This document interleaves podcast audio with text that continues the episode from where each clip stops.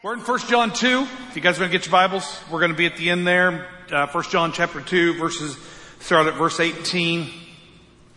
And uh, we're going to cover through the end of the chapter. And uh, then we'll be back next week and we'll get through chapter 3 as uh, we get through our study of, of 1 John. So if you're new, welcome. We're glad you're here. Big hello to everybody online. Thank you guys for being there. Uh, you can always catch up. You know that uh, on the app. Church Center app. You can always find the sermons. You can catch up whether it's weekends, Tuesdays, or Wednesdays. But we're in First John, written by the Apostle John, more than likely to churches in Ephesus, um, of which there were many house churches there. And so Paul was doing, uh, or John was doing the primary teaching. He was a sort of a the leading elder, overseer of those people.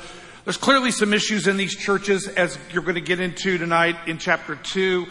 But the biggest issue that they're dealing with in Ephesus is a same issue they dealt with in Galatia and Philippi and Colossae, and that's false teachers, right? The idea that people come in and they teach a gospel opposite the gospel that John or Paul or Peter are teaching, right?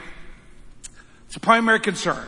One of the primary concerns throughout all of the epistles is the need to have biblical teaching and awareness that there are wolves in sheep's clothing, right? So this is just this, this is a joke story, whatever, right? So, you know, the picture is a scene in heaven. It's Jesus standing on one side and Satan on the other, and there's millions of people standing there. And dividing those people is a huge fence. And then Jesus and Satan begin to call out names and they call out names, and as they call out the names, the individuals go to one side or the other. They either go to Jesus or they go to Satan. And eventually they get done and they've, they've gathered a large crowd. Satan's is much larger than Jesus' crowd, and they find their people and they head off. And there's one guy left. And he gets up on the fence and sits there. And eventually Satan makes his way back as if he's looking for something he's lost. And eventually Satan speaks or the, the guy on the fence speaks and says, Hey, what are you looking for? And Satan looks up and looks right at him and goes, Oh, there you are. Come with me. And the guy says, Whoa, wait a minute. He said, I didn't pick you or him. I sat on the fence. And Satan says, That's fine. I own the fence. Right? Luke 11 23 says this. Jesus said this. If you're not with me, you're against me. Right? Listen, it's very clear in scripture. There are two sides. You're either with Jesus or you're against Jesus. There is no middle ground. There is no place where you or I get to say, I don't want to. That's what my dad said. Right? I said that before. My dad said, I'm not playing the game. It's not that simple. Right? The simplicity of scripture is that there's only one God, but there, op- there happens to be another force that wants to be God. And that cosmic battle for the throne of God has made its way into our world and into the lives of human beings. And now that same debate is being played out in the hearts and minds of human beings and has been through the beginning of time with Adam and Eve starting it. And so that time, every individual has to wrestle with the same cosmic battle, and that is, who's God? Right? Who is God for me? Is it, is it the one eternal God who created heaven and earth or is there another God? And that's always the battle that every person faces. And Jesus says this, you're either with me or you're against me. Those are the two choices when it comes to this. And so John writes in First John to some of this issue because the Gnostics were teaching a different type of belief system. They were teaching a whole nother idea of what a God could be like because what they were saying was, listen, you want to be spiritual? Pursue knowledge. If you pursue knowledge, you can attain spirituality and you can obtain what God wants for you through knowledge and it doesn't matter what your flesh does because your flesh is corrupt. Your flesh is sinful. So don't worry about the choices you make in the flesh. Just pursue an intellectual knowledge of God and that'll get you where you need to go. And the reality is that teaching is prevalent today more than ever. Because a generation, right? I heard a, I heard a, a, a survey. One of my, one of my friends was telling me about a survey or an article he read in Barna And Barna said this between, they did a, they did a survey of, of people who grew up in church between the ages of 18 and 29. 64% of the people they surveyed said that they are looking for God outside of the church. 64% of 18 to 29 year olds have left the church and are looking for God somewhere other than the church. And they gave a list of various reasons as to why they've done it. But all you and I need to hear is this that there is a huge generation of people that are pursuing spirituality outside of the body of Christ and outside of God's Word. That should scare you. Because the reality is almost every one of you are either in that group, raising kids in that group, or have grandkids in that group. And the reality is once you can pursue spirituality without the God of the universe and without Jesus as your Savior, you found another God. And here's what Jesus said. You're either with me or you're against me. There's no other ground there.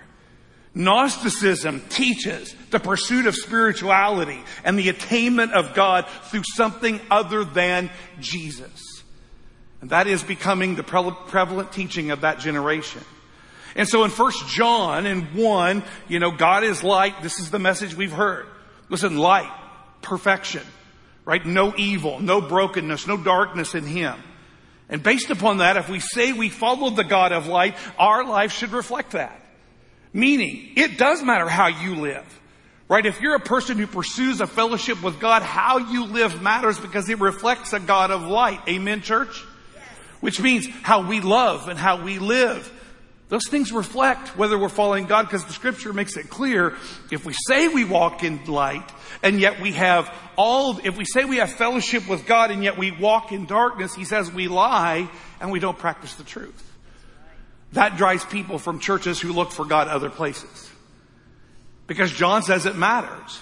And then he makes it even more practical. He says this, if you say you love God and yet you hate your brother, you're a liar and the truth isn't even in you. Jesus said you're either with me or you're against me. It's not, it's not complicated. So he gets at the end of chapter two and he breaks down some more serious concerns. And so we're going to talk about that. Listen, I'm not going to get through everything tonight.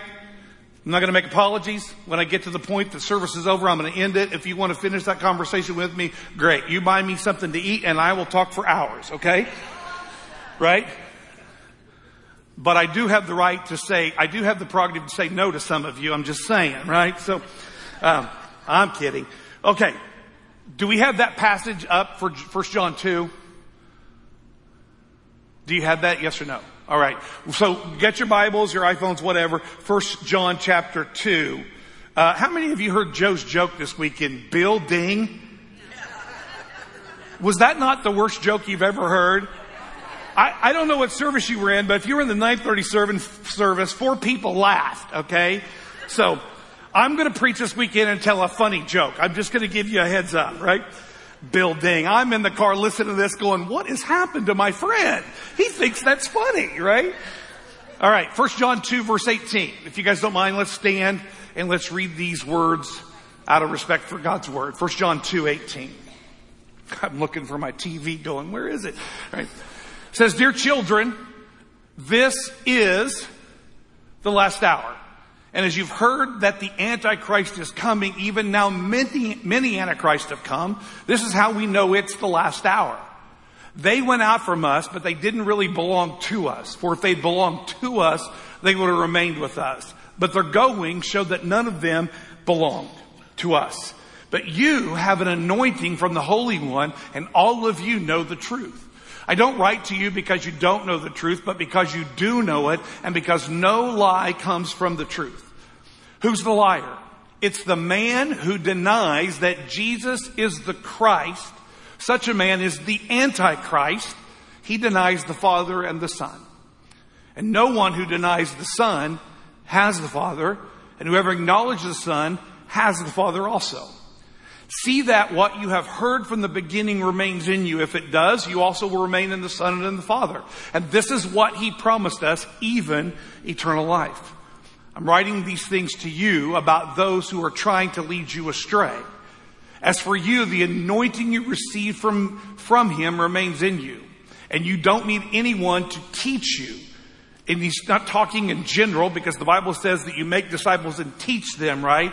He's not saying you don't need to be taught at all. He's talking about being taught about one specific thing. Jesus is the Christ, the Son of the living God. You don't have any need of anybody to teach you that, right? He says, but as his anointing teaches you about all things, and as that anointing is real, not counterfeit, just as it has taught you, remain in him. And now, dear children, continue in him so that when he appears, we may be confident and unashamed before him at his coming. You can be seated.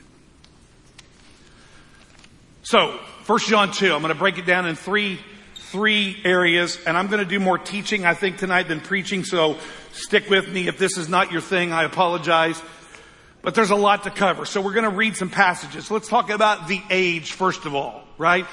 John says it is the, everybody say the word the, last hour. The word the is not in the Greek language. It says this, and I write to you because this is last hour. Not the, right? Just last hour, right? The idea is that this last hour is a particular time frame. Because if it's the last hour, it's been a long last hour, right? That from John writing this somewhere probably around 90 to 100 AD and 2022, that's quite an hour. Would you agree? Yes. All he's saying is there's a period of time that we're in called last hour. Let me read some scriptures with you. Okay? You can write these down if you want to. Acts 2, 16 and 17. I gotta quit turning there, okay? He says, no, this is what was spoken by the prophet Joel. In the last days, everybody say in the last days. In the last days, God says, I'm gonna pour out my spirit on all people. Sons and daughters are gonna prophesy and young men are gonna see visions and old men will dream dreams. The Old Testament didn't have a season where God poured out his spirit on all people. We've studied in Acts 2 that if you repent and are baptized, you get the gift of God's what? Holy Spirit. God now pours out His Spirit in these last days. He says in 1 Corinthians 10 and 11, these things happened to them as examples and were written down as warnings for us. He's talking about Old Testament people, right? People who lived in the Old Covenant. He said these things happened to them as examples and were written down as warnings for us, the church right? On whom the fulfillment of the ages has come. How about this next one? Hebrews 1, 1 and 2.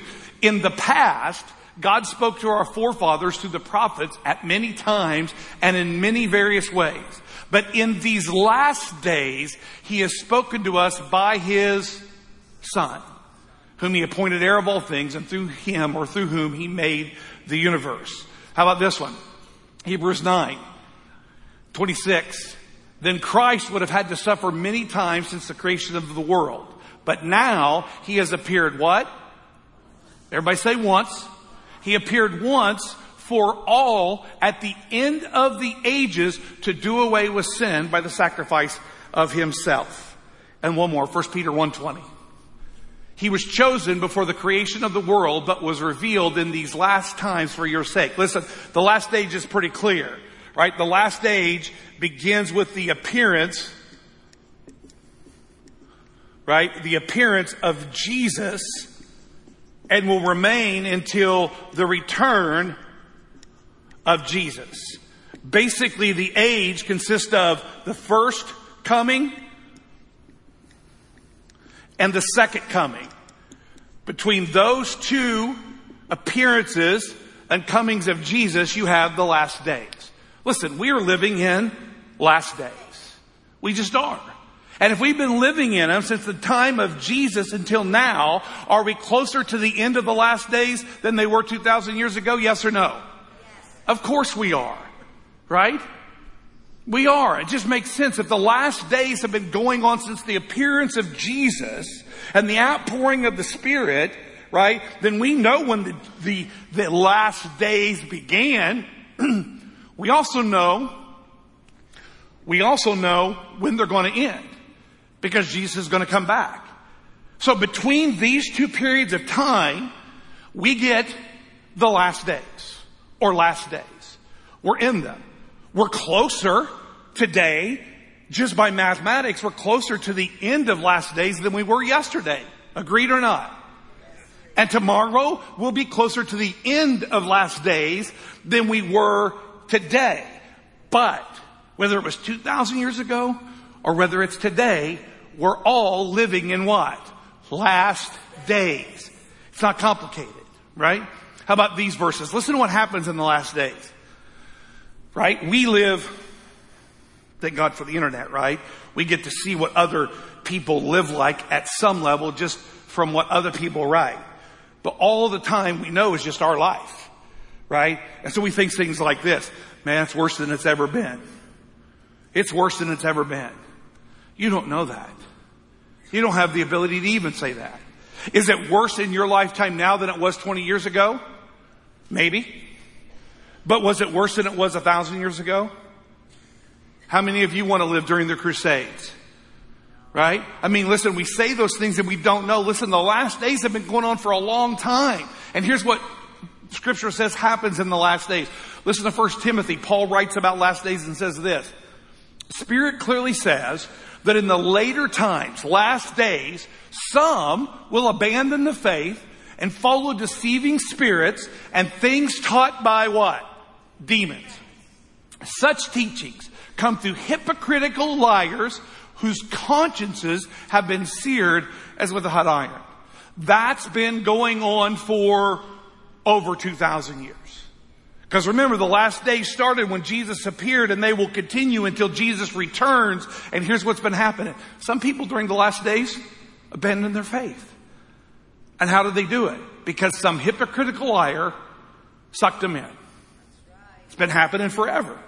Right? How about James? James says this is what happens in the last days. James 5, starting at verse 1. Listen, you rich people, right? Weep and wail because of the misery that's coming upon you.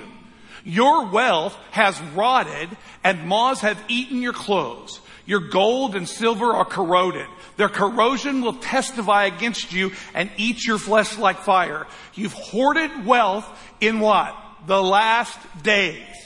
Look, the wages you failed to pay the workmen who mowed your fields are crying out against you. The cries of the harvesters have reached the ears of the Lord Almighty. You've lived on earth in luxury and self-indulgence. You've fattened yourselves in the days of slaughter. You've condemned and murdered innocent men who were not opposing you.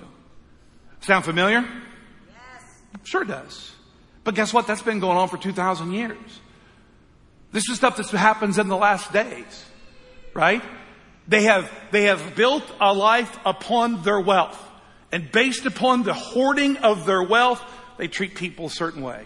Sound familiar? Of course it does, right? God doesn't condemn wealth.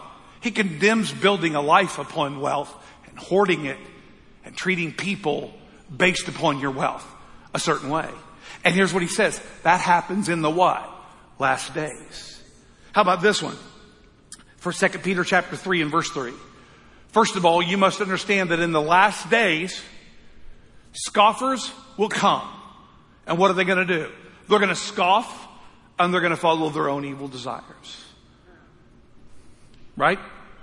All you got to do is go on to any social media platform and you're going to find scoffers. And they're going to scoff. And guess what? They're going to do their own evil desires. Are we living in the last days? Yes or no?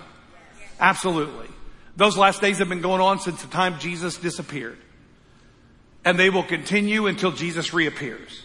Nothing new, Solomon says, under the sun. But are we closer to the end of the last days than we've ever been? Yes or no? Yes. Everybody okay with that? Yes or no? Yes. Right? Okay, the front half's talking, the back half looks like they're totally disengaged. Right? Everybody in the back okay? Right? All right. Last days. So that's the age. Let's move to the Antichrist. The Antichrist. So John has a legitimate focal point here in his conversation.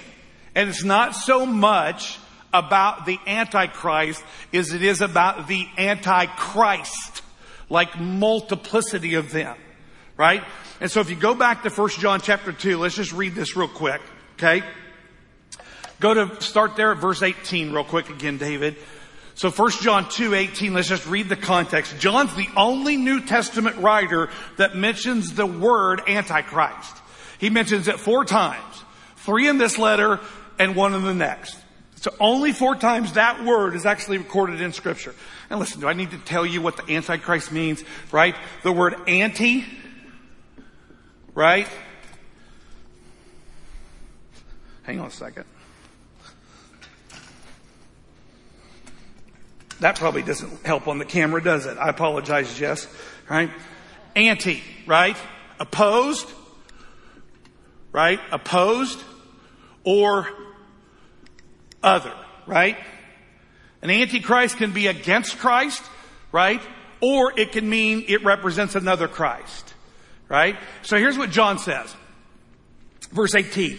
It's the last hour, and you've heard that the Antichrist, the Antichrist, meaning eventually, eventually how many Antichrists will there be? Everybody say one. Eventually there will be one Antichrist. Why? Because there's one enemy that wants to be God. What's his name? Everybody say it. Satan, Satan is his name. And the Antichrist will be his savior. He will be his representative to preach that gospel message to save people to that belief system. Because you're either with me or you're against me. There's no middle ground. So ultimately this person is coming. But John says this, you've heard that the Antichrist is coming. Even now, many Antichrists have come. This is how we know the last hour. He describes it. They, meaning believers in our churches in Ephesus, what did they do? They went out from us. But they didn't really belong to us. For if they belonged to us, they would have remained with us, but their going showed that none of them belonged to us. He's not talking about changing churches. Sometimes you move out of the area, you change churches. Sometimes the preachers preach too long and you change churches. Sorry. Sorry, sorry, sorry. Sometimes, sometimes, right, whatever happens and you change churches. He's not talking about leaving a church and associating with another church. He's talking about leaving the faith altogether. What he's saying is, here's how you know we're in the last hour. Remember how many, how long has this gone on? From the time of Jesus until the time he comes, here's what happens. Some people leave their faith because they never belonged to the faith. Because the enemy has vote. And the enemy is trying to become God. And the only way to be God is to have people worship you. Right? You can claim to be God, but if you don't have people who will worship you, your claim is pointless. So to validate his claim to be God and to be worthy of all the praise, Satan needs followers and worshipers. Does that make sense to you? Yes. So, guess what? God, Satan disguises himself as an angel of light. And guess what he's doing? He's preaching an anti, an anti-gospel. And guess what happens? There are people at work in the last days who are anti-Christ why? Because they're working for the enemy. And what does he say about them in verse 21, 20, right there? He says, but you have an anointing, right? You have a presence of the Holy Spirit, and all of you know the truth that Jesus is the Christ, the Son of the living God. He says, I don't write to you because you don't know the truth, but because you do know it, and because no lie regarding Jesus and his deity and his purpose. No lie comes from that truth. Listen to this. Who's the liar?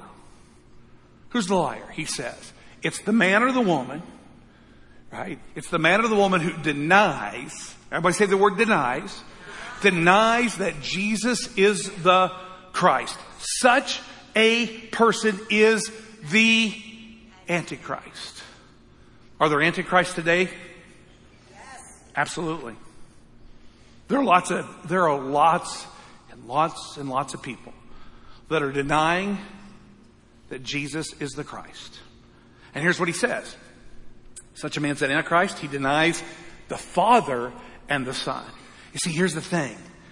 you start messing around with Jesus and you start messing around with Jesus' deity and you stop messing around with who he is, you don't just lose Jesus, you lose the Father. Because this is a package deal.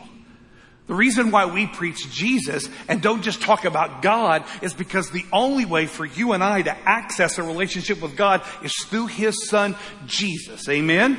And if you deny Jesus is the Christ, He says that's anti-Christ. That's what He's talking about. Are there, listen, there are lots of people in our, in our, in our faith that teach things that you disagree with. And we always are quick to say they're false teachers, right? If they haven't denied that Jesus is the Christ, we got to be careful. Because what did Jesus said? You're either with me or you're against me. You either scatter or you gather. Those are the two choices. Listen, I hear preachers all the time that say things that I'm like, oh my gosh, that's so not right. But then they wrap up and they say, Jesus is the only way for you to be right with God. They may have said some of the dumbest things I've ever heard from the pulpit. And if I ever got the opportunity, I would sit down and have a conversation with them. But I know this, there are a lot of people that teach things that you don't like and that I don't like and you don't agree with and I don't agree with, but they never deny that Jesus is the Christ. That's why Paul said in Philippians 1, I don't care if people use Jesus for their own personal gain. As long as Jesus is preached, he said, I don't care. And I feel the same way. Listen, if I got, if I lost my mind over everything that people teach that I thought was wrong, do you know what I would become? I would become that person on social media or that preacher that the only thing he ever talked about when he stood on stage was criticizing other churches. I ain't got time for that. What I want you to do is I want you to know Jesus. And here's what you need to know about an antichrist. The number one thing that the antichrist or the antichrist will do is deny Jesus is the Christ. And listen, I thought the people in this church who don't believe in the deity of Jesus, they don't believe he's the son of God. They believe he was born and that he's a real person but he's not really the incarnation of the one true God. The Bible doesn't teach that. The Bible teaches that the Word in the beginning was the Word and the Word was with God and the Word was God and the Word became flesh. God became flesh in the form of Jesus. Denying that is an antichrist. Does that make sense to you? Not, we disagree about how tongues are spoken, or we disagree about miracles, or we disagree about money, or we disagree about that. Fine. Disagree about it. But if it becomes the only thing you care about and you haven't listened to whether they've denied the deity of Jesus, you should do some research. Because denying the deity of Jesus is where everything falls apart. Listen, there are people, Listen, if the Apostle Paul's a big enough man, Apostle Paul knows more than me. Would you agree that the Apostle Paul online and in here, would you agree the Apostle Paul knows more than you do biblically? Yes or no? Anybody here willing to say they know more than Paul? Okay. So let's agree. We're not as wise, as smart, as gifted as Apostle Paul. Yes or no? Here's what he said. Get over it. I don't care. As long as they're teaching Jesus is the Christ, I don't care. Listen, for some of us, it would free us up of an hour or two a day. So we wouldn't be arguing about stupid stuff. Because here's the thing. Whether we all agree on how tongues are used or miracles or money, here's what I know. If you're not washed in the blood of Jesus, you won't go to heaven. That's what we have to focus on. Now, what do we do when we get them into the blood of Jesus? We teach them to observe all things. So don't walk out of here going, Pastor Court doesn't care if we do this or that. No, I care about order. I care about order. And here's the order. Know Jesus first. Not, hey, we gotta agree on everything before I can baptize you. You don't agree about everything about creation? Well, no, I don't because I'm not smart enough to have an opinion about it. It's like the blind man going, I don't know who the guy is, but I'm following him because he healed me. Sometimes that's all you gotta do to be a follower of Jesus. You just gotta put your faith in him. I care about getting order first. And here's the order. Do you know Jesus? As the Christ, the Son of the living God. If that's a yes, great.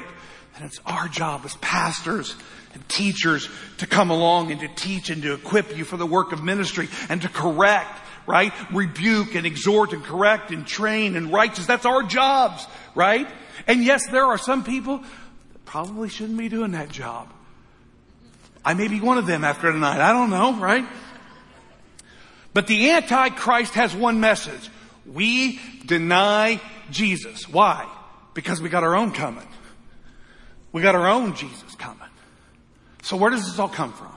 So, this is going to bury some of you. Some of you are going to go, I don't know if I agree with that. And some of you are going to be like, it's about time we talked about that, right? So, write them down, do your research. As Joe says, never trust him.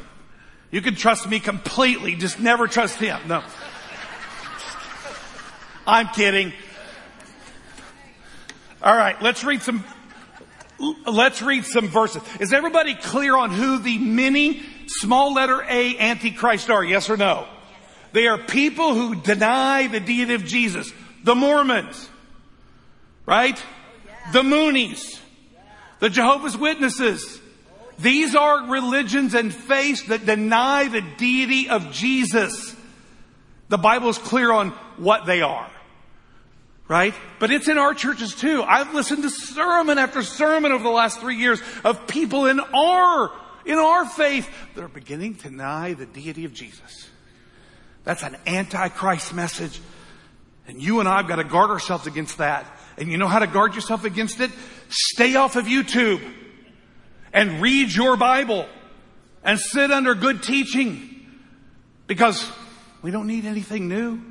What did John say last week? He said, I'm going to give you a commandment. And here's the thing. It's not new. It's old. You've had it from the beginning. You see, we're always wanting something new, right? We need something new. We need something fresh. We need something relevant. I hate to tell you this, but this book hasn't changed since it was written. And if you're always in faith because you're looking for something new, you're going to be a target for the Antichrist. Listen, this isn't new. Listen, I've been a believer now for 40 years. It's not new. It's the same message I heard from 40 years ago. But if I come to church and I'm always looking for the newest hip thing and the newest relevant thing and the newest thing, guess what? I got an enemy who's going, I can deal with that. I got a new message for you. I've got a new way it looks. I've got a new design. It wears different clothes. It cuts its hair different. It talks different. And here's the thing. It's new and it's fresh and it's relevant. And that's what you're looking for in the faith. You better be careful. Listen, this isn't, this isn't something we're trying to reinvent all the time. I say to my staff a lot, listen, we're not trying to reinvent the wheel. Don't come on to staff and act like you're the person that's got it all figured out. Paul, Solomon says there's nothing new under the sun. You're not a genius that figured something out. We're just to be faithful where God puts us. And the gospel hasn't changed. Hasn't changed. It's the same as it was when it began. So let's read some stuff about the Antichrist. All right. You can write these down. Here's the, here's the mentions of them. Let's do those real quick. Verse, 1 John, uh, 1 John 2, 18 and 1 John 2, 22 we already read. Those are two mentions of the Antichrist. Here's one in 1 John chapter 4. I'm going to read it in context with the other verses around it. 1 John 4, 1 through 3. Dear friends, don't believe every spirit. We clear on that? Right? So when you're watching a YouTube video, you're watching a TikTok video, you're watching an Instagram video, you're watching a church's website, don't believe every spirit. Meaning, don't believe everybody who comes out saying they're there because of God. Don't believe every spirit. Because guess what? There are evil spirits preach in churches every week. Right? They're everywhere. So he says, don't believe every spirit, but do what? Test them. Test them against what? This. You see, what we do is we test it against our experience. And we're like, oh, I like that. Oh, I, I, have you seen this new church? Man, they are so hip and they're so relevant and they're so, they're such a breath of fresh air. Listen, you need, you need, I need to test every spirit. He says, test every spirit to see whether they are from what? God. Why? Because if you're not with me, you're against me. You're either working with me and for me or you're working for the enemy. He says, because many false prophets have gone out into the world. We call them antichrist. And he says this, this is how, this is how you can recognize the Spirit of God. Everybody clear on what he's saying? He says, I'm going to tell you how you know whether the speaker is speaking on behalf of God. Everybody clear with that? Here's what he says. Every spirit that acknowledges that Jesus Christ has come in the flesh is from God. Meaning, if you're here and you're teaching and you say something about creation or miracles or healings or tongues or money that may, may make a scratchy noise in your ear because you know scripture, don't panic. Don't panic. But if a person gets up and denies the deity and the incarnation of Jesus as God in the flesh, stop listening to him. Stay away from him. Because he says that's how you're going to know whether God's Spirit is speaking. You see, we've set the bar, this is going to sound stupid, but we've set the bar tediously high on certain things when the only bar we need to set out of the gate is, is Jesus being preached as who he is? Is he, listen, if you dummy down Jesus to the world, they love Jesus. They got no problem with Jesus. But when you teach Jesus for who he is, people are going to hate him. Some are going to love him, but a lot of them are going to hate him. Well, we don't want people to hate church. We don't want people to hate religion. We don't want people to hate Jesus. So let's dummy him down a little bit. Let's set the bar so low that so nobody has a problem with Jesus. Bad plan. Jesus is the Son of God. He is God incarnated in the flesh. Amen? That, that's undeniable. That's how you're going to know whether that spirit is this. He says in verse 3, but every spirit that does not acknowledge Jesus is not from God. This is the spirit of the Antichrist, which you've heard is coming and even now is already in the world. It's been in the world since the last days. Verse, that's it, right? That's all of them.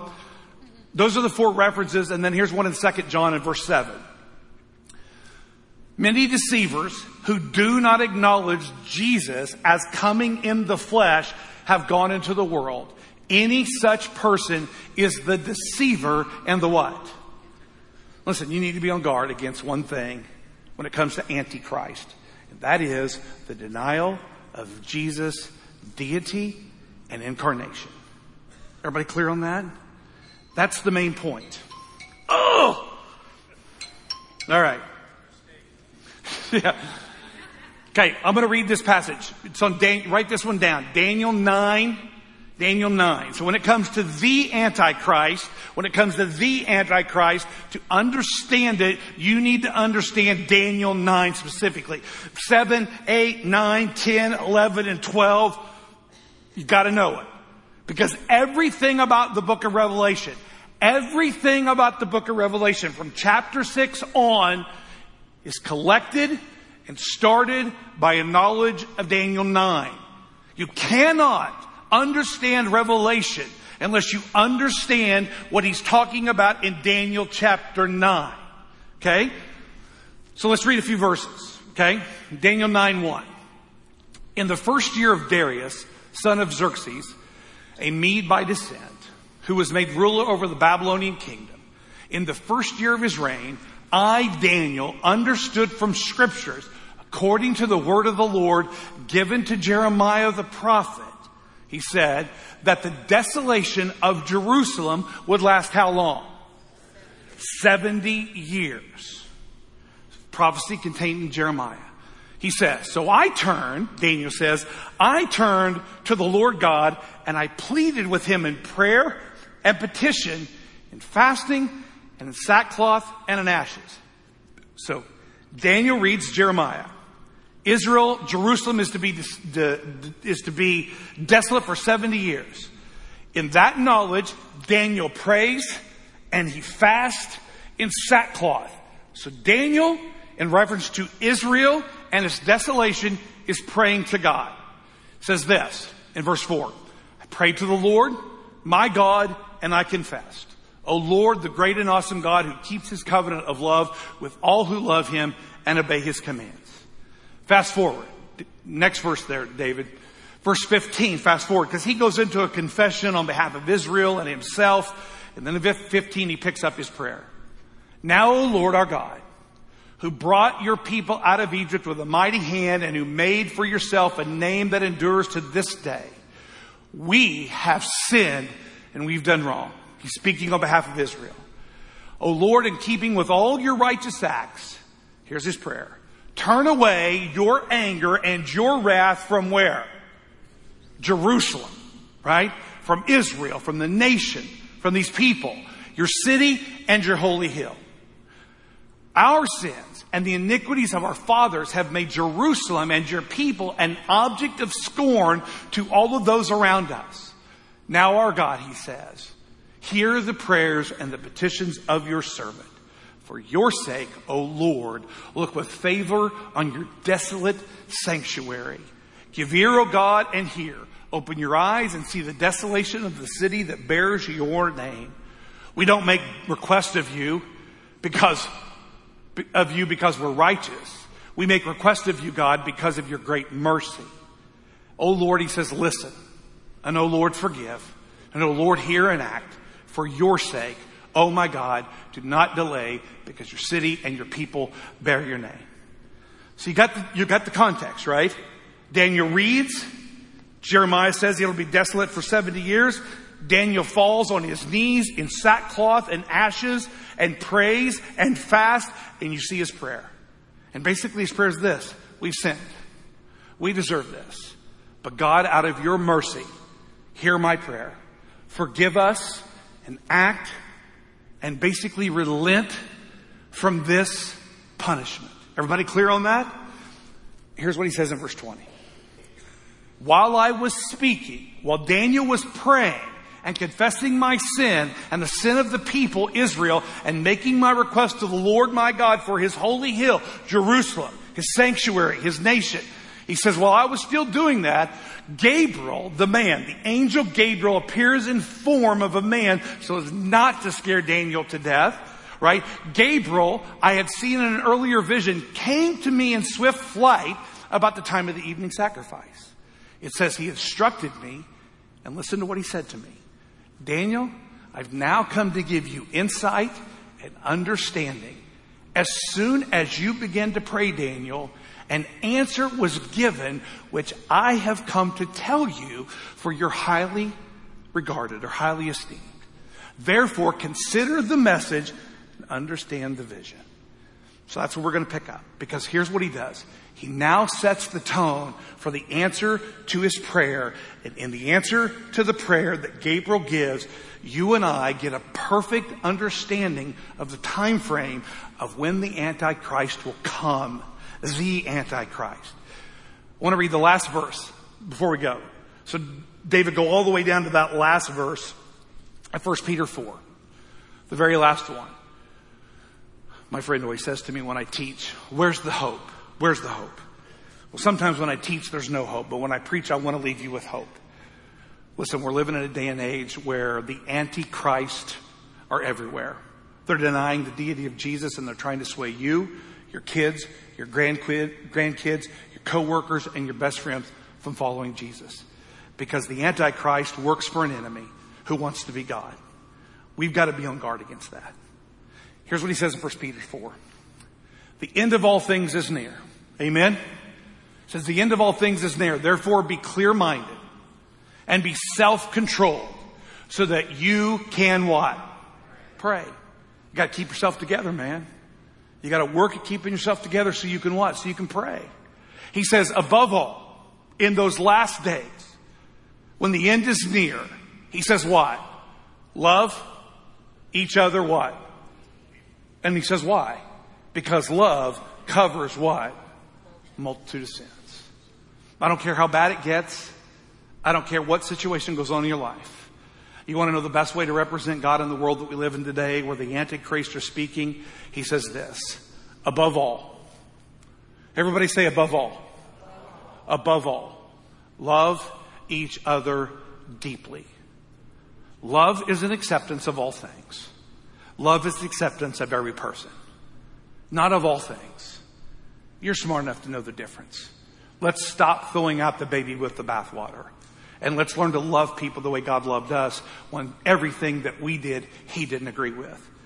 And if we can do that, that 64% of people that are looking for God outside of the church will start coming back here.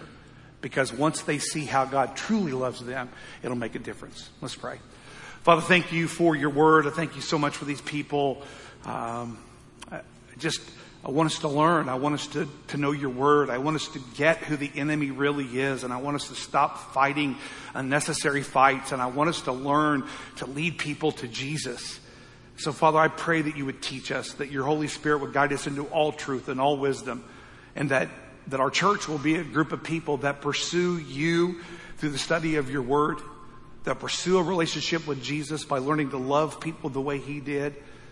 And I pray, Father, that we'll be a group of people that will do everything we can to constantly make it hard for people to go to hell from this generation. In Jesus' name, amen.